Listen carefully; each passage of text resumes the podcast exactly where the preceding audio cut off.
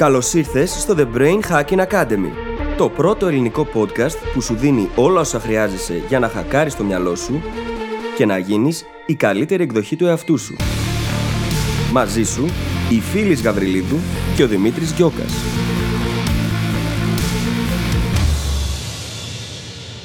Γεια σου Brain Hacker και καλώς ήρθες σε άλλο ένα επεισόδιο του The Brain Hacking Academy. Το σημερινό επεισόδιο είναι η συνέχεια του προηγούμενου, το οποίο αφορά στην ευαλωτότητα. Σε αυτό το επεισόδιο λοιπόν θα ξεκινήσουμε αποδομώντας τους μύθους που υπάρχουν γύρω από το να γινόμαστε ευάλωτοι και έπειτα θα προχωρήσουμε στο ίδιο το συνέστημα της ντροπής, τι συμβολίζει, τι μας δείχνει Πώς μπορούμε να αρχίσουμε να το διαχειριζόμαστε, θα δώσουμε πολύ συγκεκριμένα βήματα, θα μιλήσουμε για την ενσυναίσθηση, για το τι σημαίνει αυτή, πώς μοιάζει στην πράξη και θα μιλήσουμε φυσικά και για την ανάληψη της ευθύνης για την ίδια την ιστορία που λέμε στον εαυτό μας και πώς αυτή καθορίζει τελικά τα αποτελέσματα που βλέπουμε στον κόσμο και τις ίδιες μας τις σχέσεις, τόσο με τους άλλους όσο και με τον ίδιο μας τον εαυτό. Είμαι βέβαιη πως θα απολαύσεις το επεισόδιο και σου εύχομαι καλή ακρόαση.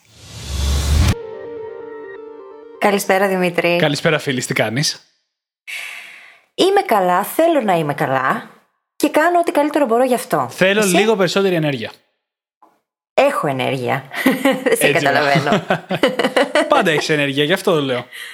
Πάντα έχω ενέργεια. Απλώς εντάξει, τώρα λίγο με το lockdown, λίγο. Εντάξει, ναι. Ξέρεις, που δεν ξέρουμε τι γίνεται και πώς συνεχίζονται τα πράγματα και πώς κινούμαστε. Ε, δεν μπορώ να πω ότι είναι όλα τέλεια και ρόδινα. Χρειάζεται να παραδεχόμαστε την αλήθεια μας. Έτσι δεν είναι; 100%. Και όπως είπα και στο προηγούμενο επεισόδιο, εμένα μου βγαίνει λίγο πιο εύκολα την προηγούμενη φορά και αυτό βοηθάει. Προσπαθώ κιόλας να θυμάμαι πολύ τη ζώνη ελέγχου. Ότι δεν μπορώ να κάνω κάτι γι' αυτό. Με κανέναν τρόπο, μόνο να προστατέψω εμένα και τους κοντινούς μου ανθρώπους και τίποτα παραπάνω. Μμμ. Και δίνω σε αυτό έμφαση και από εκεί και πέρα προσπαθώ κάπως να εκμεταλλευτώ αυτό το χρόνο. Σίγουρα το βλέπω και αρκετά γύρω μου, όχι τίποτα απόλυτο, αλλά ο κόσμος γενικότερα είναι λίγο πιο συναισθηματικά έτοιμος γι' αυτό. Ναι, μεν μας είναι πάλι δύσκολο, είναι ενοχλητικό, ζώρικο, αλλά δεν υπάρχει ίσως ο τόσο έντονος φόβος που υπήρχε την πρώτη φορά. Τουλάχιστον αυτό έχω βιώσει εγώ στο δικό μου κύκλο. Δεν είμαι σίγουρος αν αυτό ισχύει γενικότερα. Κοίτα, τουλάχιστον στον δικό μου κύκλο, πράγματι αυτό ισχύει και αυτό που έχω να πω είναι ότι εκείνο που μπορεί να λειτουργήσει σαν ένα πολύ ισχυρό αντίδοτο απέναντι σε οτιδήποτε μπορεί να αισθανόμαστε αρνητικό αυτό το διάστημα είναι η ίδια η επικοινωνία. Το να έρθουμε σε επαφή με το τι αισθανόμαστε, να γίνουμε ευάλωτοι, να μιλήσουμε με τους κοντινούς μας ανθρώπους για αυτά και να δεχτούμε να μας βοηθήσουν με όποιον τρόπο μπορούν ή έστω Πραγματικά. να μας ακούσουν. Πολλές φορές εκείνο το οποίο κάνουμε και θα το συζητήσουμε και λίγο αργότερα στο επεισόδιο διότι συνεχίζουμε την ευαλωτότητα είναι να κρατάμε αυτά τα πράγματα για τον εαυτό μας. Και τελικά καταλήγουν αυτά να γίνονται πολύ ισχυροί δαίμονες μες στο μυαλό μας. Ακριβώς επειδή τα καταπίνουμε και δεν μιλάμε. Μμμ. Το αντίδοτο λοιπόν είναι το να επικοινωνήσουμε. Και πέρα από αυτό, όπως και την προηγούμενη φορά, η κατάσταση αποτελεί ευκαιρία άλλο τόσο όσο δυσκολία και πρόβλημα. Έχουμε περισσότερο χρόνο να αφιερώσουμε στο να μάθουμε πράγματα, στο να έρθουμε πιο κοντά με τους ανθρώπους με τους οποίους ζούμε μαζί. Κάθε κατάσταση, όσο δύσκολη και αν είναι, πάντα περιλαμβάνει και μια ευκαιρία. Έχουμε κάνει ολόκληρο επεισόδιο που μιλάμε για την εξέλιξη μέσα από τις δυσκολίες. Ε, αυτό που ζούμε όλοι αυτή τη στιγμή, ανεξαιρέτως, είναι μια τέτοια δυσκολία. Και ίσως για τους πιο νέους μας ακροατές να είναι χρήσιμο εκείνο το επεισόδιο που είχαμε κάνει σε σχέση με τον COVID. Ίσως ναι. Να το βάλουμε στις σημειώσεις της εκπομπής για να το, να το βρείτε πιο εύκολα. Μμμ. Και πριν διαβάσω δύο φανταστικά πεντάστερα reviews από αυτά που μας στέλνετε και σας λατρεύουμε, να πω ότι το σημερινό επεισόδιο είναι συνέχεια πρακτικά του προηγούμενου. Θα συνεχίσουμε στο θέμα της ευαλωτότητας και θα δώσουμε και αρκετά περισσότερη έμφαση σήμερα στα θέματα της ντροπής, της χαράς. Θα δείτε έχουμε ωραία πραγματάκια να πούμε, αλλά σε περίπτωση που δεν έχετε ακούσει το προηγούμενο, προτείνουμε αρκετά να πάτε να το ακούσετε πρώτα και μετά να ξαναέρθετε να συνεχίσετε από αυτό εδώ το σημείο. Και με αυτό, διάβασε μας και αυτά τα ωραία reviews που έχουμε. Λοιπόν, ο Τάσος γράφει. Τίτλος Τέλειο. Πέντε αστέρια. Συνεχίστε, παιδιά, την καλή δουλειά γιατί σας έχουμε ανάγκη. Ω, Ευχαριστούμε. εντάξει, ευχαριστούμε πάρα πολύ. Πάρα πολύ. Και από το σας έχουμε ανάγκη, εμείς αυτό που κρατάμε είναι ότι κάποια θετική επίδραση έχουμε στη δικιά σας ζωή και αυτό είναι το σημαντικό για εμάς. Δεν Μμμ. θέλουμε να μας έχετε ανάγκη, αλλά σίγουρα, αν κερδίζετε από αυτά που έχουμε να πούμε, είμαστε κι εμείς χαρούμενοι. Το δεύτερο review είναι από τον ή την Ad που Και με τίτλο Συγχαρητήρια, πέντε αστέρια λέει: Απόψε σας άκουσα για πρώτη φορά μετά από παρένεση του γιού μου. Νιώθω μεγάλη ευγνωμοσύνη που σας ανακαλύψαμε. Από το πρώτο επεισόδιο ένιωσα ότι ένας ήλιος θα ζεστάνει και θα φωτίσει τη ζωή μου. Πράγματι, το έργο σας είναι φιλανθρωπικό. Ειδικά σε αυτή τη τόσο γκρίζα και ρευστή εποχή που ζούμε. Τι είπες τώρα; Ναι. Έχω πάθει το σοκ review καταρχάς. διάβασα. Ευχαριστούμε πάρα πάρα πολύ. Είναι υπέροχο. Καταρχάς, είναι το, το, το recommendation από το γιο στη μητέρα Ναι. ή στον πατέρα. ναι. Τελευταία έχουν έρθει Έχω κάμποσα εκπλαγεί τέτοια, να ξέρεις. Πολύ ευχάριστα, ναι. Ευχαριστούμε πάρα πολύ. Πραγματικά. Και όχι μόνο ευχαριστούμε, αλλά και μπράβο σας που μας ακούτε. Γιατί το να έρθει ο γιος σας και να σας πει: Ακούστε αυτό, δεν είναι απευθείας σίγουρο ότι εσείς θα κάτσετε να το ακούσετε. Οπότε συγχαρητήρια και σε εσάς. Όλους εσάς που το. Ναι, γενικότερα Εκάθεστε. όλους τους brain hackers που ήρθαν μετά από σύσταση. Ακριβώς, αυτό πάει για όλους. Είτε σας το είπε ένας φίλος σας, ένα παιδί σας, ένας γονιός σας, εσείς κάτσετε και μας ακούσατε. Οπότε ευχαριστούμε πάρα πολύ και συγχαρητήρια και σε εσάς. Και γι' αυτό σας ζητάμε στο τέλος κάθε επεισοδίου να αρπάξετε τα κινητά των φίλων σας, των δικών σας ανθρώπων τέλος πάντων, και να τους δείξετε πώς μπορούν να γίνουν brain hackers. Επειδή ξέρουμε πως όπως έχουν αλλάξει τις δικές μας ζωές όλα αυτά τα πράγματα, μπορούν να αλλάξουν και τις ζωές των άλλων. Και όσο περισσότεροι μπουν σε αυτό το ταξίδι, τόσο το καλύτερο. Διότι αλλάζοντας τον εαυτό μας, αλλάζουμε και τον κόσμο γύρω μας. Και αυτό είναι το πιο υπέροχο πράγμα που μπορούμε να κάνουμε ως δώρο, τόσο στον ίδιο μας τον εαυτό, όσο και στους ανθρώπους που αγαπάμε. Και με αυτό λέω να συνεχίσουμε προς το επεισόδιο. Τι λες κι εσύ; Είπα να κάνουμε ως δώρο, ε. Δεν ξέρω αν το λέμε αυτό, αλλά. Anyway, τώρα η φίλης η οποία έχει κόλλημα με τις λέξεις μέσα μου αντέδρασε και έκανε λογοκρισία, αλλά θα τα αφήσω έτσι όπως είναι. Φαντάζομαι τη φίλης που καθαρίζει κάποια κοψίματα στο επεισόδιο να το ακούει αυτό και να λέει Μμ, μήπως έπρεπε να το είχα πει αλλιώς και τώρα δεν μπορώ να κάνω κάτι. Στην προκειμένη αισθάνεται πως ήταν μια πολύ ωραία ευκαιρία να γίνει ευάλωτη και να πει: Παιδιά, το είπα, δεν πειράζει, ήταν λάθος. Το δέχομαι. Πάμε λοιπόν να μιλήσουμε για την ευαλωτότητα. Όπως είπα στο προηγούμενο επεισόδιο, είπαμε πάρα πολλά και δώσαμε ίσως και αρκετό συνέστημα. Έτσι ένιωσα εγώ πάνω στο γιατί είναι τόσο σημαντική και πώς πραγματικά εμφανίζεται στη ζωή μας και φέρνει αποτελέσματα ή αν δεν την αγκαλιάζουμε, τι μα στερεί στη ζωή μας. Και πάμε σήμερα να ξεκινήσουμε με μερικούς μύθους γύρω από την ευαλωτότητα. ναι, καταρχάς είναι αδυναμία. Το ήξερες ότι είναι αδυναμία. Έτσι δεν έχεις μάθει κι εσύ; Έτσι έχω μάθει. Αυτό είναι το μόνο σίγουρο. Είναι πολύ μεγάλη αδυναμία. Και αυτή είναι η χειρότερη, η πιο επικίνδυνη και η πιο διαδεδομένη αντίληψη που υπάρχει γύρω από την ευαλωτότητα.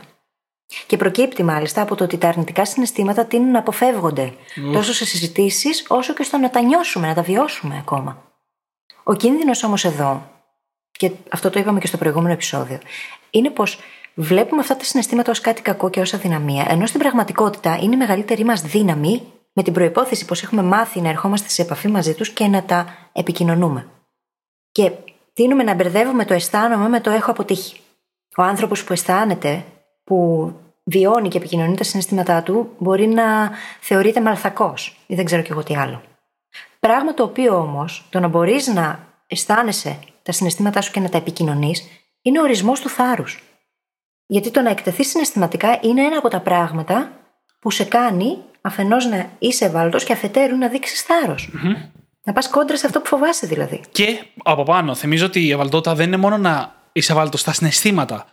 Είναι το να τολμάς να δώσεις όλο σου τον εαυτό χωρίς να μπορείς να ελέγξεις το αποτέλεσμα. Αυτό περιλαμβάνει Ναι. και δουλειά και προσπάθεια και ενέργεια. Δεν περιλαμβάνει μόνο συναισθήματα. Πώς αυτό μπορεί να είναι αδυναμία; Εξορισμού ακούγεται δύναμη. Και να πούμε γιατί υπάρχει ίσως αυτή η παρεμηνία, αυτός ο μύθος. Ισχύει ότι η ευαλωτότητα είναι στο κέντρο κάποιων πολύ δυσάρεστων συναισθημάτων και καταστάσεων, στην τροπή, στην έλλειψη οτιδήποτε πόρων, λεφτών, χρόνου, αγάπης, στο φόβο, στο άγχος, στην αβεβαιότητα. Όλα αυτά έχουν στο κέντρο τους την ευαλωτότητα. Σε κάνουν να είσαι ευάλωτος.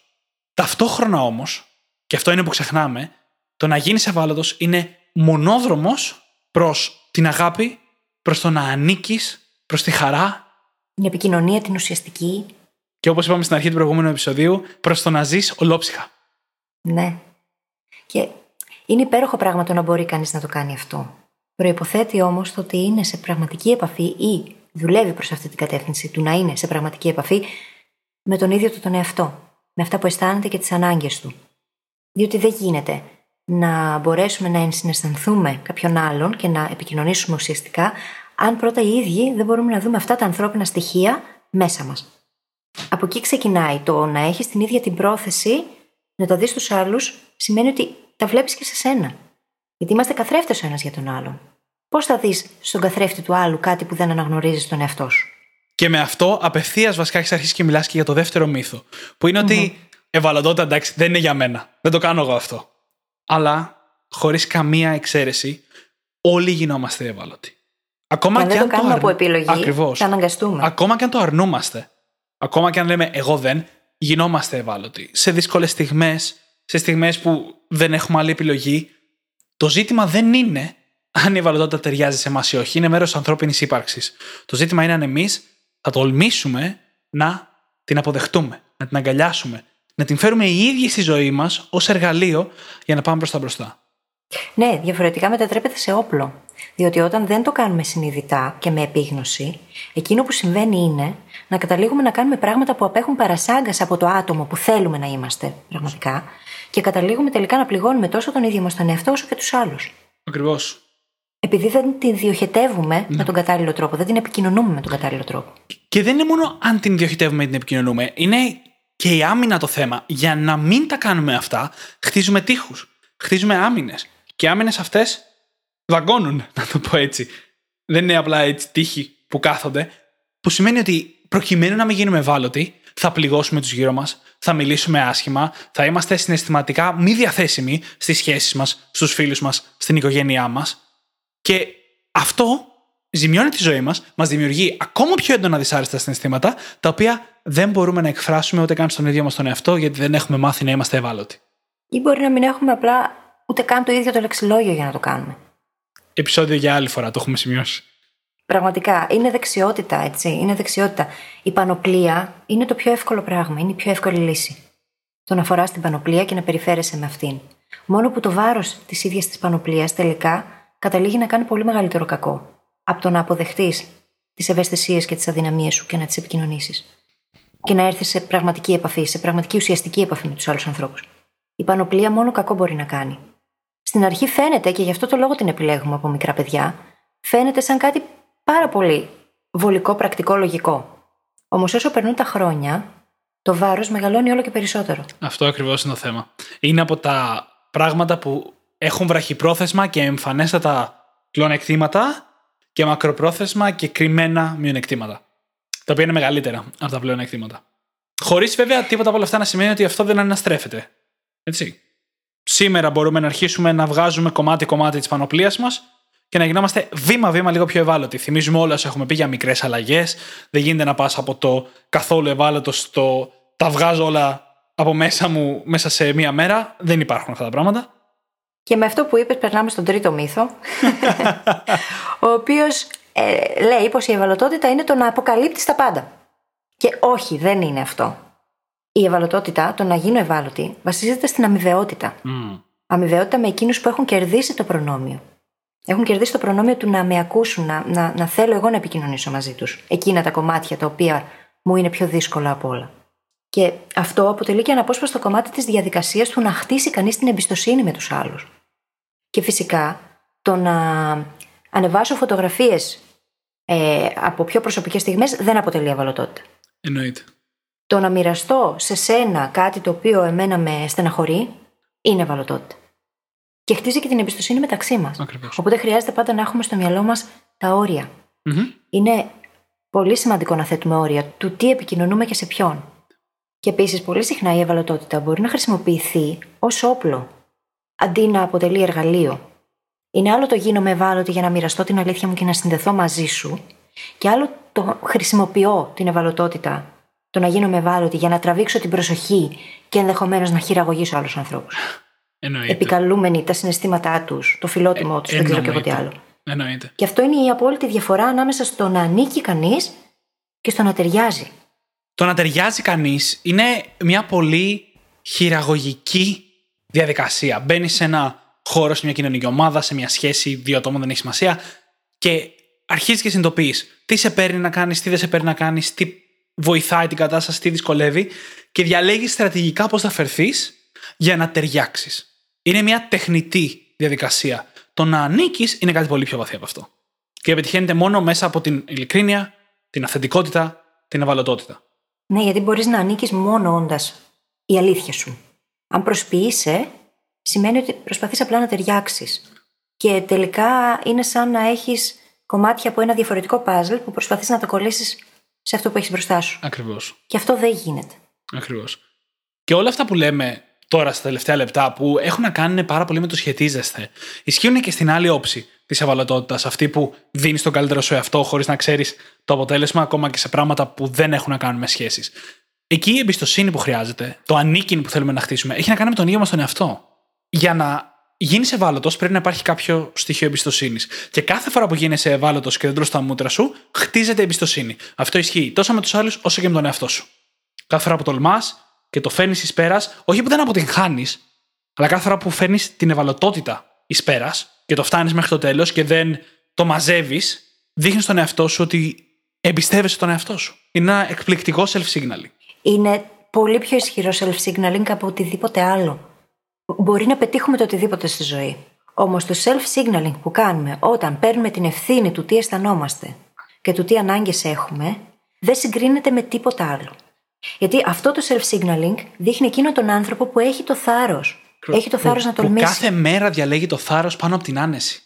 Και όλα αυτά που λες μου θυμίζουν το μανιφέστο των brain hackers που γράφουμε αυτές τις μέρες. Θα μάθετε περισσότερα γι' αυτό σύντομα. ναι. Λίγο teasing δεν χάλασε κανένα. κανένα. Πραγματικά. και εννοείται από όλα αυτά ότι η ευαλωτότητα δεν σημαίνει, είναι διαφορετική από την έλλειψη ορίων. Τόσο στο πόσα θα μοιραστούμε, έτσι, όσο και στο πόσα θα τολμήσουμε. Σαν άνθρωποι μπορούμε να κάνουμε σχεδόν τα πάντα. Αλλά όχι αυτή τη στιγμη Πολλά πράγματα για να μπορέσουμε να τα κάνουμε πρέπει να προσπαθήσουμε τώρα να χτίσουμε δεξιότητες, να καλλιεργήσουμε το μυαλό μας, τις δεξιότητέ μας, το σώμα μας, ανάλογα, για να μπορούμε να τα κάνουμε στο μέλλον. Οπότε αυτή τη στιγμή πολλά πράγματα δεν μπορούμε να τα κάνουμε. Το να γίνουμε ευάλωτοι και να δώσουμε τον καλύτερο μα σε αυτό για κάτι που είναι τελείως έξω, πολύ μακριά από αυτά που μπορούμε να κάνουμε, είναι πιο πιθανό να μας κάνει ζημιά παρά να μας βοηθήσει. Υπάρχει και ένα άλλο άκρο, δηλαδή. Οπότε τα όρια έχουν νόημα. Δεν θα μοιραζόμασταν με κάποιον που μας αντιπαθεί, που ξέρουμε ότι θέλει να μας κάνει κακό, τις πιο εντόμιχε σκέψεις μας. Αντίστοιχα όμως, όταν έχουμε αυτό το υποστηρικτικό δίκτυο που γνωρίζουμε ότι μπορούμε να εμπιστευτούμε, τότε τα πράγματα γίνονται πολύ πιο εύκολα. Τότε το να τολμήσω να βγάλω ένα καινούριο βιβλίο στην αγορά, για το οποίο μπορεί να δεχτώ κριτική, γίνεται πολύ πιο εύκολο. Γιατί έχω γύρω μου ανθρώπους που εκτιμάω και αγαπάω και ξέρω ότι θα μου δώσουν εκείνη το feedback που θέλω να πάρω. Και όταν είσαι δημιουργός, ειδικά, αυτό το κομμάτι του να γίνει ευάλωτος είναι και τρόπος ζωής. Έτσι, σκέψω έναν καλλιτέχνη, ο οποίος ζωγραφίζει έναν πίνακα και τον δίνει στο κοινό του. Και μπορεί να εισπράξει απόρριψη για αυτό το έργο. Δεν είναι και το πιο εύκολο πράγμα. Οι γνωστοί haters που λέμε. Ναι, ναι, ναι, ναι. Το ίντερνετ η αλήθεια είναι ότι έχει κάνει αυτό το είδο στην επικοινωνία, το να σου βγάλει ο άλλος την κακία του για αυτό που κάνεις, πιο εύκολη. Το ισχύει. Αλλά θυμηθείτε τι είπαμε στο προηγούμενο επεισόδιο. Αν δεν είσαι στην αρένα να ματώνεις και να υδρώνει και να παλεύεις δίπλα μου, δεν με νοιάζει η άποψή σου. Γιατί δεν ξέρεις τι όνειρο έχω δει, τι χρειάζεται να κάνω για να φτάσω εδώ που είμαι, πώς ήταν το πρώτο μου σκίτσο και πώς είναι ο πίνακας που μόλις έφτιαξα και πόσο καλύτεροι θα είναι οι πίνακέ μου σε 10 χρόνια. Έτσι είναι. Και συμβαίνει το εξής. Είναι πολύ εύκολο το να κατηγορούμε ένας τον άλλον ή να mm. κριτικάρουμε ένας τον άλλον αρνητικά. Το δύσκολο είναι πάντα να κοιτάξουμε προς τα μέσα και να δούμε για ποιους λόγους μας ενοχλεί η δική του συμπεριφορά, η δική τους επιτυχία, η δική τους αποτυχία, δεν ξέρω και εγώ τι. Ποια κομμάτια μας αναγνωρίζουμε μέσα σε αυτήν; Το δύσκολο είναι να εστιάσουμε στο τι πραγματικά αισθανόμαστε και στις ανάγκες μας που δεν καλύπτονται. Και επίσης είναι δύσκολο το να μάθουμε να επικοινωνούμε με μια γλώσσα η οποία ενώνει και κατανοεί. Δεν χωρίζει μέσα από την τροπή και την ενοχή που έχουμε εκπαιδευτεί τόσο καλά να επιστρατεύουμε με μεγάλη ευκολία. Πριν πάμε σιγά σιγά σε αυτά, να δούμε δύο πιο μικρούς μύθους, που είναι πάρα πολύ σημαντικοί όμως. Ο ενα είναι ότι μπορείς να καλλιεργήσεις την ευαλωτότητα μόνος σου. Σε φάση θα κλειστώ σε ένα δωμάτιο, θα γίνω ευάλωτος με τον εαυτό μου και όταν είμαι έτοιμος θα βγω προς τα έξω. Δεν γίνεται έτσι. Όχι, είναι μια γίνεται. εξωστρεφής διαδικασία, όχι με την έννοια του εσωστρέφεια-εξωστρέφεια, αλλά ότι πρέπει να γίνει προς τα έξω. Προς κάποιο όνειρο, προς κάποιους άλλους ανθρώπους. Δεν είναι κάτι που γίνεται στον καθρέφτη. Θέλει Κοίταξε, πολύ καιρό. Ένα κομμάτι, της, ένα κομμάτι της μπορεί να γίνει το πρώτο, της, το πρώτο βήμα της επίγνωσης. Στο journaling, για παράδειγμα. Όντως, μπορεί να βρεθείς εκεί με τον εαυτό σου, να καταγράψεις αυτά που σου συμβαίνουν, έτσι ώστε να μπορέσεις να τα αναγνωρίσεις. Όμως, όλο το υπόλοιπο κομμάτι αφορά και άλλους ανθρώπους. Εξορισμού Το να γίνω ευάλωτη συμπεριλαμβάνει και άλλους ανθρώπους. Ακόμα και επίγνωση στο journaling, για να μπορέσεις να την προχωρήσεις, πρέπει να πάρεις και άλλα δεδομένα, να τολμήσεις κι άλλο. Αν κάτσεις σήμερα να γράψεις το journaling, θα μπορείς να γράψεις πέντε πράγματα. Και δεν θα μπορείς να γράψεις άλλα κατά πάσα πιθανότητα. Αν βγεις έξω προς τον έξω κόσμο και τολμήσεις, τότε θα έχεις καινούργια δεδομένα για να κάτσεις αύριο να γράψεις άλλα δύο-τρία, άλλα πέντε, άλλα δέκα. Οπότε ακόμα και στο στάδιο της επίγνωσης, για να αποκτήσεις την επίγνωση, για να έρθεις στο συνειδητό από το υποσυνείδητο, απαιτείται να βγεις έξω. Όταν λέω δεν μπορείς να το κάνεις μόνος, δεν εννοώ ότι δεν μπορείς να πας τώρα στον καθρέφτη να κάτσεις μια ώρα και να αρχίζεις να μιλάς με τον εαυτό σου για τα συναισθήματά σου, αλλά αυτό θα σε φτάσει μέχρι ένα σημείο. Για να προχωρήσεις μπροστά πρέπει να βγεις έξω, να τολμήσεις. Ναι. Δεν μπορείς να το κάνεις μόνος σου. Και το δεν μπορείς να το κάνεις μόνος σου σημαίνει κιόλας ότι χρειάζεσαι ένα δίκτυο. Το είπαμε νωρίτερα. Ανθρώπους που σε αγαπάνε, ανθρώπους που σε αγαπάνε με και για τις ατέλειές σου και την ευαλωτότητά σου, και όχι πέρα από αυτά. Πάρα πολύ σημαντικό. Και ο τελευταίος μύθος, τέλος πάντων, για να κλείσουμε αυτό το κομμάτι, είναι ότι μπορείς να βγάλεις το άβολο από την ευαλωτότητα. το σημείο δηλαδή. το σημείο δηλαδή που νιώθεις άσχημα. Και αυτό, σαν brain hackers, είναι πολύ εύκολο να μας βγει. Πώς θα χακάρω την ευαλωτότητα για να μην είναι τόσο άβολη. Αλλά τη στιγμή που σταματάει να είναι άβολη, σταματάει να είναι ευαλωτότητα. Εξορισμού. Νομίζω η Μπρενέ Μπράουν κάπου εκεί στο live της στο Netflix λέει ότι στο Silicon Valley κάποια στιγμή σε μια ναι. συζήτηση, ομιλία, δεν θυμάμαι τι ακριβώς ήταν, οι προγραμματιστές εκεί ε, έψαχναν να βρουν έναν τρόπο για να το χακάρουν αυτό και να βγάλουν το άβολο από την ευαλωτότητα. Θέλανε, λέει, να φτιάξουν έναν αλγόριθμο, ο οποίος ναι, θα ναι. σου λέει σε ποιες καταστάσεις είναι OK να γίνεις ευάλωτος. Και τους είπα: OK, ε, κάντε το, αλλά μην χρησιμοποιήσετε τον όρο ευαλωτότητα ναι. στο application. Δεν είναι αυτό. Πραγματικά. Χρειάζεται όμως να συνειδητοποιήσουμε πως το να γίνουμε ευάλωτοι μπορεί να μας βοηθήσει πάρα πολύ να εξελιχθούμε σαν άνθρωποι. Μπορεί να οδηγήσει σε, μάλλον οδηγεί σε συναισθηματική οριμότητα, σε ουσιαστική επικοινωνία. Εκείνο που συχνά μας εμποδίζει από το να γίνουμε ευάλωτοι είναι η ανασφάλεια και το αίσθημα που έχουμε και το έχουμε συνδέσει με πάρα πολλά πράγματα. Στο προηγούμενο επεισόδιο συζητήσαμε τις νόρμες που υπάρχουν κοινωνικά, τα κοινωνικά στερεότυπα απέναντι στους άντρες και στις γυναίκες. Στον τρόπο με τον οποίο μεγαλώνουμε και μαθαίνουμε να σκεφτόμαστε πως ε, το να γίνουμε ευάλωτοι είναι πρόβλημα, είναι μεγάλη αδυναμία. Και το αποφεύγουμε, σαν το διάλογο το λιβάνι. Το αποφεύγουμε γιατί πρέπει να είμαστε τέλειοι, πρέπει να είμαστε δυνατοί, πρέπει να είμαστε όλα αυτά τα στερεότυπα τα οποία δεν είναι έτσι. Για να είσαι δυνατός χρειάζεται να μπορείς να γίνεις και ευάλωτος. Δεν υπάρχει δύναμη χωρίς αδυναμία. Γιατί διαφορετικά. Κράτα ο Σούπερμαν. δεν υπάρχει δύναμη χωρίς αδυναμία. Και ο Σούπερμαν που είπες είναι ένα εκπληκτικό παράδειγμα γιατί ναι. η δημιουργή του, ξέροντας ότι θα είναι ένας πολύ βαρετός χαρακτήρας, κανονικά δημιουργήσανε τον κρυπτονίτη ναι. για να έχει κάποια αδυναμία. Δεν θα είχε νόημα, δεν θα ταυτιζόσουν μαζί του αν δεν είχε αδυναμία. Πώς θα ταυτιστείς με τον ήρωα; Το ίδιο το ταξίδι του ήρωα προποθέτει ότι ο ήρωας έχει αδυναμίες και αυτές τις αδυναμίες δουλεύει. Χωρίς αυτές, κανένας δεν θα ταυτιζόταν και κανείς δεν θα διάβαζε αυτά τα έργα, κανείς δεν θα έβλεπε αυτές τις ταινίες, κανείς μας δεν θα ασχολούνταν με όλα αυτά. Είναι εκείνα τα ανθρώπινα στοιχεία που είναι οι ίδιες οι αδυναμίες που μας κάνουν να ταυτιζόμαστε έτσι ώστε να συνεχίσουμε να παρακολουθούμε το ταξίδι του ήρωα. Και αντίστοιχα το δικό μας ταξίδι του ήρωα, έτσι. Να. Και η μια τεράστια δυναμία που όλοι οι άνθρωποι ανεξαιρέτως αντιμετωπίζουμε, εκτός ίσως από τους κλινικά ψυχοπαθείς, είναι η ντροπή ένα συνέστημα το οποίο δεν έχει σχεδόν τίποτα να μας δώσει θετικό.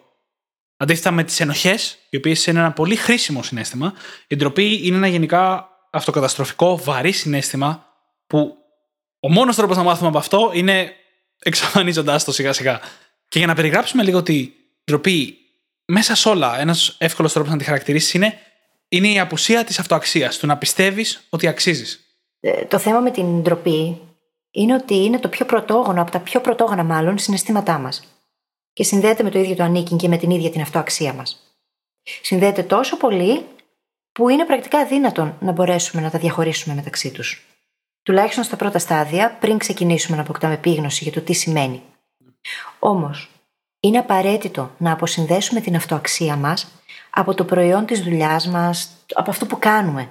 Αξίζουμε έτσι κι αλλιώς την αγάπη, την εκτίμηση και το σεβασμό. Δεν χρειάζεται να κάνουμε κάτι για να ταξίζουμε. Είναι αναφέρετα γενετήσια δικαιώματά μας. Και είναι πολύ σημαντικό λοιπόν να κάνουμε αυτό το διαχωρισμό. Το αν πέτυχε το project το οποίο έτρεχε αυτό το διάστημα, δεν λέει τίποτα για μένα σαν άνθρωπο και προσωπικότητα.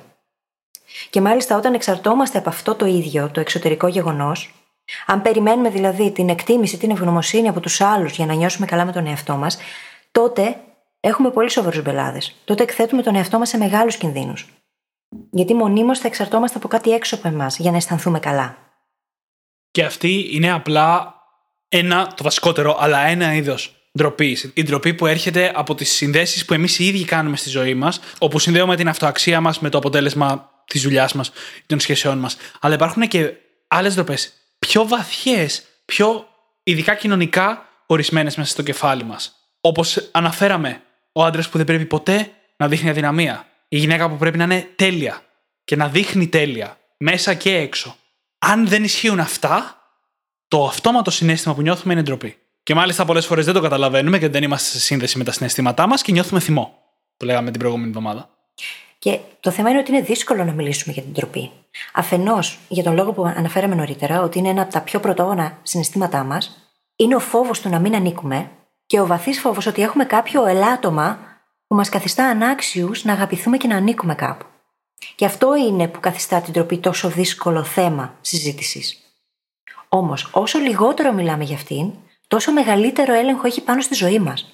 Και χρειάζεται να έχουμε επίγνωση αυτού για να αρχίσουμε να αντιπαρερχόμαστε και να βρούμε τρόπους και εργαλεία έτσι ώστε να μπορέσουμε να τη διαχειριστούμε καλύτερα. Και θα κάνουμε πιο αναλυτικά τη σύνδεση σε λίγο, αλλά προφανέστατα για να τα συζητάμε μαζί, το σημαντικότερο εργαλείο είναι η βαλωτότητα. Μα την τροπή την βιώνουμε σαν πραγματικό πόνο. Ναι. Νευροβιολογικά. Το σώμα μας είναι έτσι φτιαγμένο και βιώνει την τροπή σαν πόνο, φυσικό πόνο. Και φυσικά και είναι δύσκολο να μιλήσεις για αυτήν. Όμως, χρειάζεται εδώ, σε αυτό το σημείο, να θυμόμαστε το εξής, είναι μια μεγάλη αλήθεια. Η ντροπή μισεί το να μεταφέρεται με λέξεις και να επικοινωνείται. Προτιμάει τη σιωπή και τρέφεται από αυτήν. Το χειρότερο πράγμα που μπορείς να κάνεις στην ντροπή είναι το να μιλήσεις για αυτήν ανοιχτά και να την αποδεχτείς. Ναι. Επειδή ακριβώς το φως πάντα διαλύει το σκοτάδι. Το χειρότερο και ταυτόχρονα το καλύτερο, αναλόγως τι εννοείς. Στην ντροπή. Ναι, το καλύτερο μπορείς να κάνεις για το καλύτερο. Για την ντροπή είναι το χειρότερο. Έτσι είναι. Και είναι το αντίθετο αυτό της ευαλωτότητας. Η ναι. σιωπή, και η μεταφορική σιωπή εννοείται, είναι το αντίθετο της ευαλωτότητας. Όπου αφήνεις το φως να δει βαθύτερα κρυμμένα σημεία. Αυτό σημαίνει. Και αυτό είναι είτε αφήνεις κάποιον να δει πιο βαθιά, είτε φέρνεις τα πιο βαθιά στην επιφάνεια. Τολμώντας, μιλώντας για αυτά κτλ. Ναι. Και ένα πολύ σημαντικό κομμάτι της, ένα πολύ σημαντικό κομμάτι του να γινόμαστε ευάλωτοι, είναι το να μάθουμε να διαχειριζόμαστε την αποτυχία και να δούμε τελείως διαφορετικά το τι σημαίνει. Και έχουμε κάνει πάρα πολλές τέτοιες συζητήσεις στο podcast. Είναι OK το να αποτύχεις. Είναι απαραίτητο μάλιστα για να πετύχεις το οτιδήποτε.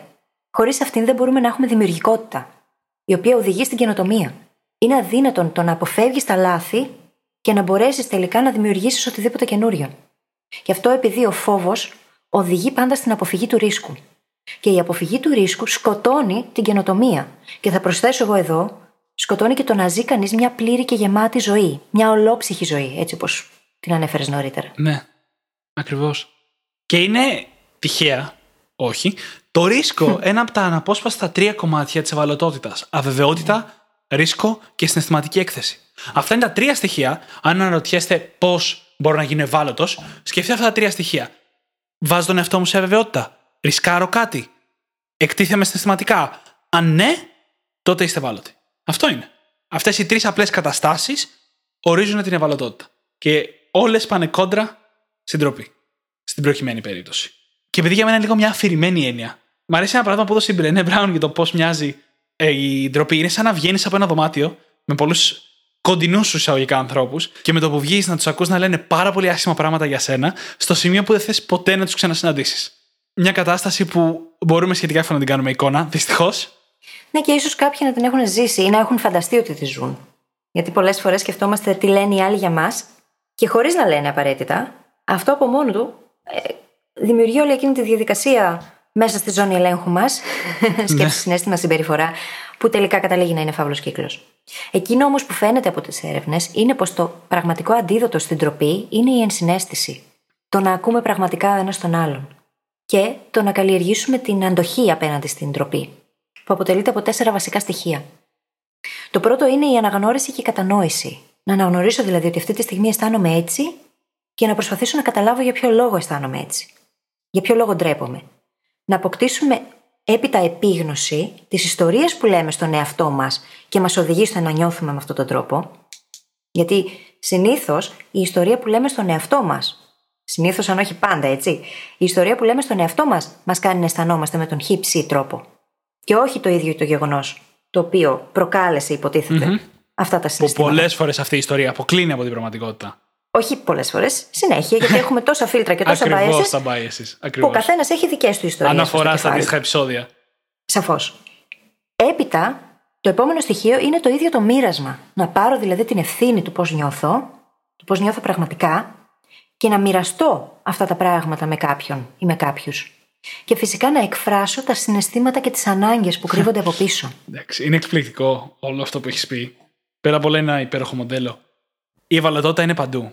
Θέλει η ευαλωτότητα για να αναγνωρίσεις την τροπή που νιώθεις μέσα σου. Θέλει η ευαλωτότητα για να αποκτήσεις επίγνωση γιατί τη νιώθεις. Το να τη μοιραστείς και το να μιλήσεις για τις ανάγκες σου. Μιλάμε. Σκέψου τώρα αυτό που λέμε ότι οι άντρες έχουν μάθει να μην είναι ποτέ αδύναμοι. Σκέψου να πρέπει σαν άντρας να μιλήσεις για τις ανάγκες σου και να ζητήσεις βοήθεια. Και καταρχάς δεν έχει να κάνει με το φίλο. Όντως. Απλά είναι πιο συχνός στους άντρες κοινωνικά, αλλά τίποτα παραπάνω. Κάλλιστα θα μπορούσε να είναι μια γυναίκα ή ένας άντρας που δεν το βιώνει. Αυτό έτσι. Αλλά σκεφτείτε τώρα να έχεις αυτό το πρόβλημα, ότι δεν θέλεις με τίποτα να φανεί αδύναμος και να πρέπει να ζητήσεις βοήθεια.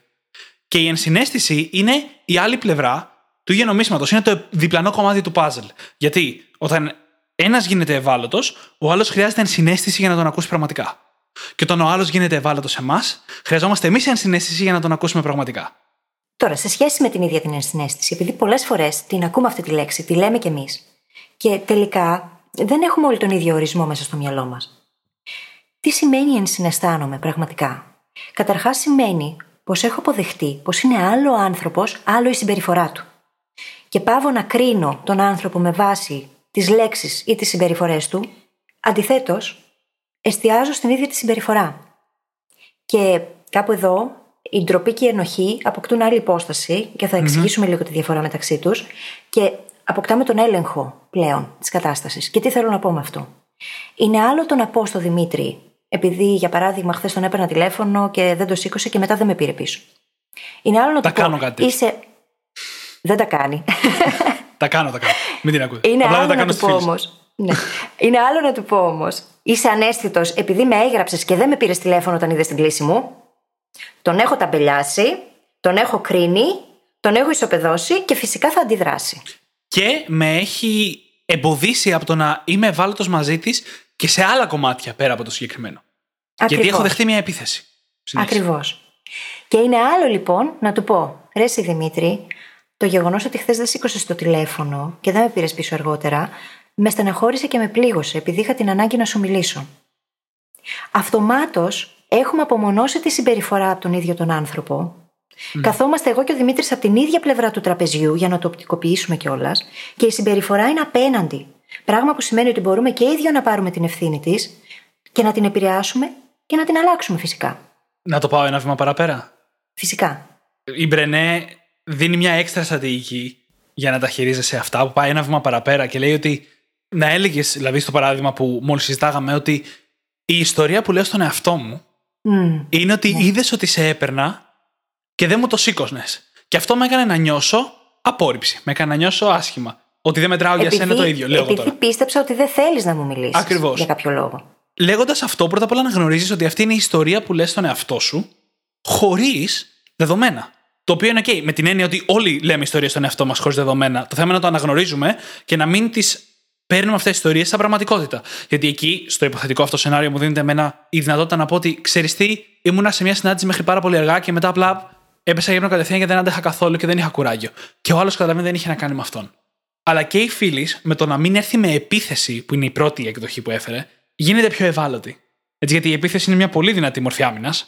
Το κλασικό ρητό ότι η καλύτερη άμυνα είναι η επίθεση. Μμμ. Και μου έδωσε και εμένα τη δυνατότητα να εξηγήσω ότι δεν είχε να κάνει με εκείνη. Τόσο καλύτερη επικοινωνία κιόλας. Αλλά πρόσεξε, η βάση μου η αρχική ήταν ότι έρχομαι με ενσυναίσθηση. Έρχομαι για να καταλάβω. Δεν έρχομαι για να Σωστά. επιτεθώ επειδή θέλω εσύ να καταλάβεις. Έρχομαι για να καταλάβω εγώ τι συνέβη. Και επίσης σε αυτές τις περιπτώσεις, όταν αρχίζουμε και επικοινωνούμε έτσι με ενσυναίσθηση, τώρα που όλοι καταλάβαμε τι είναι και πώς μπορεί να εφαρμοστεί στην πράξη, είναι πάντα σημαντικό να λέμε στους άλλους τι θέλουμε να κάνουν, όχι τι να μην κάνουν. Δηλαδή, σε ένα επόμενο βήμα, και αφού μου έχει εξηγήσει, να του πω: Οκ, το δέχομαι, σε ευχαριστώ πάρα πολύ που το μοιράστηκες αυτό μαζί μου και θα το εκτιμούσα πολύ την επόμενη φορά να μου στείλεις έστω ένα μήνυμα. Mm. Να μου πεις ότι ξέρεις τι δεν είναι κατάλληλη στιγμή, να μιλήσουμε λίγο αργότερα ή να μιλήσουμε αύριο. Και μαγικά όμως, είναι λες και το ζούμε πραγματικά το σενάριο, μου δίνει, δίνει και σε μένα στο υποθετικό αυτό σενάριο τη δυνατότητα να ζητήσω κι εγώ κάτι. Και να πω ότι κοίτα να δεις, αν θέλεις κάτι που πρέπει οπωσδήποτε να σε πάρω, στέλνει το όμω ένα μήνυμα. Να το ξέρω ότι πρέπει να σε πάρω μόλι βρω την ευκαιρία. Αλλιώς μπορεί να το αμελήσω και να το αφήσω για όταν είμαι πιο ξεκούραστο, αν έχω περισσότερο χρόνο κτλ. Δεν είναι όλα μονόπλευρα. Λοιπόν. Και αυτό μοιάζει πραγματικά σαν ένα παράδειγμα καλής επικοινωνίας. Ούτε εμείς δεν επικοινωνούμε. Αυτό δεν ήταν απλά ένα παράδειγμα καλής επικοινωνίας, ήταν το παράδειγμα. Ναι. Να σου πω κάτι. Ούτε και εμείς επικοινωνούμε έτσι, παιδιά. Μην το πάμε στο άλλο άκρο. Είπαμε, είναι δύσκολα αυτά τα πράγματα. Έχουμε την πρόθεση να επικοινωνούμε. Είμαστε κάπου στη μέση ακόμα, ανάμεσα στο ένα άκρο και στο άλλο. Κάπου στη μέση. Που είναι πολύ καλά για μας. Ξέρεις κάτι, αυτό το πράγμα που κάναμε τώρα δημιουργεί mental models και για εμά τους ίδιους. Και για τους ακροατές μας. Αν ξέρω ότι όταν θα έρθει αυτή η στιγμή έχω την επιλογή να συμπεριφερθώ με αυτόν τον τρόπο, να σκεφτώ και να συμπεριφερθώ έτσι, τότε το πιθανότερο είναι ότι θα το κάνω κιόλας αν έχω στο μυαλό μου αυτή την επιλογή, σαν επιλογή. Σκέφτηκα κάτι τώρα, το οποίο το έχουμε κάνει εμείς και θα μπορούσαν να το χρησιμοποιήσουν και σαν τεχνική όλοι οι brain hackers στις σχέσεις τους, επαγγελματικές, οικογένεια, ε, ρομαντικές, φιλικές. Όταν ξεκινήσαμε τη συνεργασία μας, ένας από τους κανόνες που θέσαμε από νωρίς λέγεται psychological safety, ψυχολογική ασφάλεια. Το οποίο σημαίνει ότι βασικά αναφέροντας αυτόν τον κανόνα, ότι κοίτα να δεις, τώρα φέρνω μπροστά τον κανόνα της ψυχολογικής ασφάλειας, μπορούμε να πούμε πράγματα ο ένας στον άλλον που δεν τα λες εύκολα σε κάποιον με τον οποίο συνεργάζεσαι δύο μήνες γιατί μόλις έχετε γνωριστεί. Αυτό ήταν στην αρχή, έτσι. Ναι, ναι. Ο κανόνας αυτός, τώρα συνειδητοποιώ και απλά το, το ορίσαμε από κοινού στην αρχή, μας έδωσε τη δυνατότητα να είμαστε πιο ευάλωτοι από ό,τι θα ήμασταν νωρίς, να χτίσουμε περισσότερη εμπιστοσύνη νωρίς και να χτιστεί η σχέση μας πιο γρήγορα για να φτάσουμε σήμερα εδώ. Δεν το έχω σκεφτεί με αυτή τη σύνδεση ποτέ, με την ευαλωτότητα και το ότι δίνεις περιθώριο στον άλλον να είναι ευάλωτος και να τολμήσει. Εντάξει, ανατρίχιασα λίγο, παιδιά. Αλήθεια λέει, παιδιά. Ε, το δείξεις την κάμερα. Το δείχνω. Όμως είναι έτσι. Όταν έχεις τέτοια mental models και έχουν μπει αυτά από νωρίς, έχεις επιλογές. Όταν δεν έχουμε επιλογές, δημιουργούνται τα προβλήματα. Διότι συμβαίνει το εξής. Αν νιώσω εγώ αυτή την τροπή και αισθανθώ άσχημα, η συμπεριφορά μου by default ίσως να ήταν το να επιτεθώ. Αν έχω επίγνωση του ότι ένιωσα έτσι, γι' αυτό και γι' αυτό το λόγο, και πάρω την ευθύνη, τότε τα πράγματα θα λειτουργήσουν καλύτερα. Επειδή χωρίς επίγνωση η ίδια η ντροπή κάνει hijack τον προμετωπιαίο λοβό μας. Ναι. Είναι το κομμάτι του εγκεφάλου το οποίο μας βοηθάει να σκεφτόμαστε λογικά. Οπότε κάνει hijack την προσωπικότητά μας. Και όπου hijack εννοώ πως γίνεται κάτι σαν αεροπειρατεία. Αυτό όμως μας οδηγεί στο να κάνουμε πράγματα που ο ιδανικός μας εαυτός δεν θα έκανε ποτέ. Κάνουμε επιλογές που δεν θα κάναμε. Πηγαίνουμε, πέφτουμε στις default συμπεριφορές που θα είχαμε παλιότερα πριν χτίσουμε αυτούς τους μηχανισμούς. Είναι σημαντικό λοιπόν να έχουμε επίγνωση του τι νιώθουμε και του τι χρειαζόμαστε για να μπορέσουμε να επικοινωνήσουμε ουσιαστικά. Και όσο είμαστε στο κομμάτι της ντροπής, μέσα από όλα αυτά που έχουμε πει, εν τέλει στόχος είναι πάντα ένας. Το μόνο πράγμα που χρειάζεται να κάνουμε για να ξεφύγουμε από την ντροπή είναι να πιστέψουμε ότι αξίζουμε. Και αυτό είναι από τα πιο απλά πράγματα να το πεις και από τα πιο δύσκολα πράγματα να κάνεις. Θέλει πάρα πολύ δουλειά, πολύ κόπο και είναι μια συνεχής διαδικασία να πιστεύεις ότι αξίζεις περισσότερο και περισσότερο. Γιατί ακόμα και όταν έχεις κάνει δουλειά με τον εαυτό σου, η ντροπή δεν εξαφανίζεται. Απλά σταματάει να υπάρχει παντού. Αλλά είναι ακόμα κομμάτια της ζωής μας τα οποία πιστεύουμε ότι δεν αξίζουμε, κομμάτια στα οποία ζοριζόμαστε, αποτυχίες που τη συνδέουμε με την αυτοαξία μας. Και συνεχώς θέλει δουλειά για να θυμόμαστε ότι αξίζουμε και να δείχνουμε στον εαυτό μας ότι αξίζουμε με self-signaling. Δεν το λέω τελείως θεωρητικά. Μερικές φορές χρειάζεται να το αποδείξουμε στον εαυτό μας. Αν και θεωρώ ότι όλοι οι άνθρωποι αξίζουμε, δεν σημαίνει ότι αυτό είναι εύκολο να το πιστέψουμε από μόνοι μας. Έβλεπα αυτές τις μέρες μια ομιλία του Μάρσαλ Ρόζενμπεργκ που έχει γράψει το βιβλίο Μη βία η επικοινωνία, το οποίο το συνιστούμε σε όλους τους brain hackers και σε όλο τον κόσμο βασικά, σε όλο τον πλανήτη. Και έλεγε το εξής, ότι έχουμε τα τελευταία 8.000 χρόνια εκπαιδευτεί όλοι με μια γλώσσα η οποία τιμωρεί και κατακρίνει. Η ίδια η γλώσσα λοιπόν που χρησιμοποιούμε μας μαθαίνει να σκεφτόμαστε με ένα συγκεκριμένο τρόπο και να αντιδρούμε με συγκεκριμένο τρόπο. Αν λοιπόν δεν μπούμε στη διαδικασία να αλλάξουμε αυτή τη γλώσσα, να αποκτήσουμε επίγνωση του τι συμβαίνει μέσα μας βαθύτερα και να βρούμε ποιες πραγματικά είναι οι ανάγκες μας, θα συνεχίσουμε να διαιωνίζουμε αυτό το φαύλο κύκλο. Και φυσικά όλο αυτό το πράγμα, όλη αυτή η εκπαίδευση επιτίθεται στην αυτοαξία μας. Γιατί όταν τιμωρείς, όταν σου στερώ κάτι, αυτό που σου λέω είναι πως δεν αξίζεις να το έχεις επειδή έκανες αυτό. Και μαθαίνει ο άνθρωπος να σκέφτεται με αυτή τη λογική ότι πρέπει να φέρομαι με έναν συγκεκριμένο τρόπο και όπου πρέπει η απόλυτη καταστροφή, επειδή αλλιώς δεν αξίζω. Και είναι το απόλυτο ψέμα που έχουμε πει στην ανθρωπότητα. Αξίζεις έτσι κι αλλιώς. Δεν χρειάζεται να κάνεις απολύτως τίποτα. Όλοι μας αξίζουμε αγάπη, εκτίμηση και σεβασμό. Ακριβώς. Και η τιμωρία αυτή καθ' αυτή ε, έχουμε δει και πρακτικά πως δεν έχει καταφέρει να κάνει τα πράγματα καλύτερα σε κανένα επίπεδο. Αντιθέτως, οι έρευνες που έχουν ασχοληθεί με την αποδοχή και με τη συμπερίληψη των ανθρώπων δείχνουν πως αυτά τα στοιχεία είναι εκείνα τα οποία πράγματι μπορούν να βοηθήσουν τους mm. ανθρώπους να αλλάξουν προς το καλύτερο και να γίνουν η καλύτερη τους εκδοχή. Και απλά γιατί νιώθω εγώ την ανάγκη να κάνω μια διευκρίνηση, γιατί το να πιστεύεις υπερβολικά ότι αξίζει τα πάντα φτάνεις στο άλλο άκρο και γίνεται entitlement. Η γραμμή για μένα είναι πρώτα απ' όλα ότι εξορισμού αυτόματα, by default που λέμε, αξίζεις. Αν οι πράξεις σου είναι αρνητικές, κάνουν κακό σε άλλους ανθρώπους, μειώνεις το πόσο αξίζεις. Αν είναι θετικές, φυσικά το αυξάνεις. Όταν λέω το πόσο αξίζεις, δεν εννοώ σαν άνθρωπο, εννοώ το πόσο αξίζεις, ας πούμε, την εκτίμηση και την αγάπη του άλλου κόσμου. Έτσι. Και επί, δεύτερον, ε, μια άλλη γραμμή που τραβάω εγώ είναι ότι αυτά τα πράγματα που δεν είναι τόσο περιορισμένα, ο σεβασμός δεν είναι ότι για να δείξω σεβασμό σε ένα δεν μπορώ να δείξω σε κάποιον άλλον.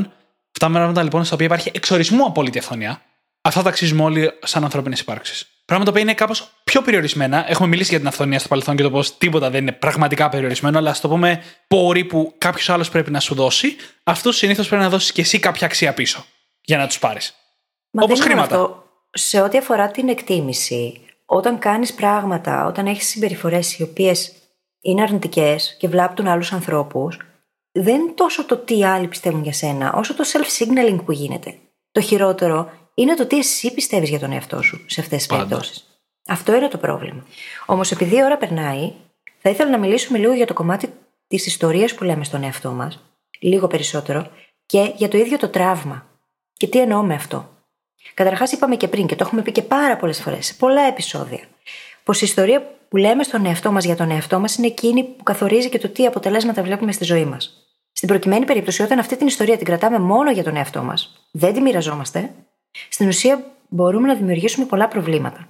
Με βάση έρευνες που έχουν γίνει, πιο συγκεκριμένα, μία έρευνα που έγινε στο Πανεπιστήμιο του Τέξας από τον ε, καθηγητή James Penbaker και τους συνεργάτες του, φάνηκε πως το να μην συζητάμε ή μοιραζόμαστε ένα τραυματικό γεγονός μπορεί να είναι πολύ πιο τραυματικό από το ίδιο το γεγονός. Σκέψου λοιπόν πως αυτή η ιστορία που λες στον εαυτό σου, η οποία σου προκαλεί ανασφάλεια και ντροπή, και δεν τη μοιράζεσαι με κανέναν, μετατρέπεται σε πολύ μεγαλύτερο τραύμα από ότι το ίδιο το γεγονός που σε οδήγησε να δημιουργήσεις αυτή την ιστορία. Πολλές φορές. Γιατί μέσα στο κεφάλι μας πρώτα απ' όλα αλλάζουμε τις αναμνήσεις, τις διαιωνίζουμε και τις αφήνουμε να μας τρώνε, σε εισαγωγικά, από μέσα, χωρίς εμείς να κάνουμε κάτι γι' αυτό. Να το βγάζουμε κάπως προς τα έξω, να τολμάμε να το βγάλουμε από μέσα μας. Αυτή η φράση αυτό σημαίνει. Η οποία συνδέεται με την ευαλωτότητα. Ναι. Μπορεί λοιπόν να βοηθήσει καταρχάς το να μοιραζόμαστε εκείνα που μας πονάνε με εκείνους που εμπιστευόμαστε και φυσικά να αρχίσουμε να μιλάμε στον εαυτό μας όπως θα μιλούσαμε σε κάποιον που αγαπάμε και νοιαζόμαστε πολύ. Μπορούμε να παρατηρήσουμε στην αρχή πώς μιλάμε στον εαυτό μας όταν κάνουμε ένα λάθος, που μπορεί να λέμε πω πω τι χαζή που είσαι, είναι δυνατόν, είσαι ηλικία, το έκανες πάλι αυτό. Και να πάρουμε όλον αυτό τον εσωτερικό μονόλογο, να πούμε ωραία, πώς μπορώ να το μετατρέψω σε κάτι που να έχει συμπόνια μέσα. Πώς θα μίλαγα σε ένα 8χρονο παιδί που έκανε το ίδιο λάθος; Ακριβώς. Και να αρχίσουμε να το κάνουμε αυτό πολύ συνειδητά. Είσαι έναν πολύ καλό μας φίλο. Ναι. Και να αρχίσουμε ενδεχομένως να νιώθουμε και ευγνωμοσύνη για εκείνο το άτομο που είμαστε, που έχει κάνει όλα αυτά τα βήματα και είναι αυτή τη στιγμή εδώ. Και έχουμε δει, αν κοιτάξουμε προς τα πίσω, βλέπουμε πόσο πολύ έχει εξελιχθεί, πόσα πράγματα έχει καταφέρει, πόσα πράγματα έχει αντιμετωπίσει, πόσες δυσκολίες έχει διαχειριστεί. Αντί να κατηγορούμε τους εαυτούς μας και να αυτομαστιγωνόμαστε. 100%. Και θέλοντας να αλλάξω και λίγο το κλίμα πριν κλείσουμε το επεισόδιο, μου το τελευταίο πράγμα που θέλω να πω για την ευαλωτότητα, το οποίο πάει στο άλλο άκρο. Γιατί όταν σκεφτόμαστε και όταν συζητάμε και σήμερα και την προηγούμενη φορά την ευαλωτότητα, μοιάζει λίγο στο να μιλάμε για το να είμαστε ευάλωτοι για τα αρνητικά, αλλά πολλές φορές δεν τολμάμε να είμαστε ευάλωτοι στην ίδια τη χαρα Η χαρά μπορεί να γίνει πάρα πολύ τρομακτική. Σκεφτείτε το σημείο που νιώθεις ότι όλα πάνε καλά και η επόμενη σου σκέψη είναι: Ο Χριστέ μου, τι θα πάει στραβά όπου να είναι.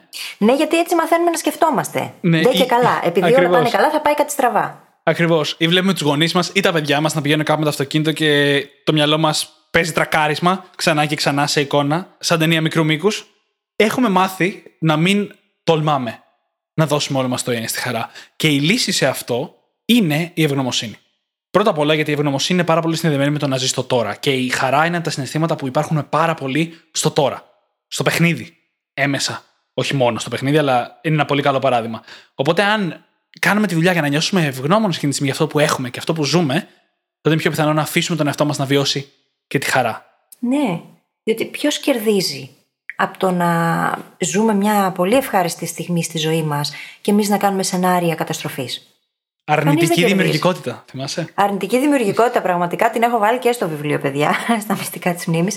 Γιατί έχουμε ένα υπέροχο ταλέντο, επειδή εκπαιδευόμαστε και μαθαίνουμε να σκεφτόμαστε με αυτόν τον τρόπο, να καταστρέφουμε τις υπέροχες στιγμές που βιώνουμε, επειδή μπαίνουμε σε αυτόν τον αρνητικό φαύλο κύκλο. 100%.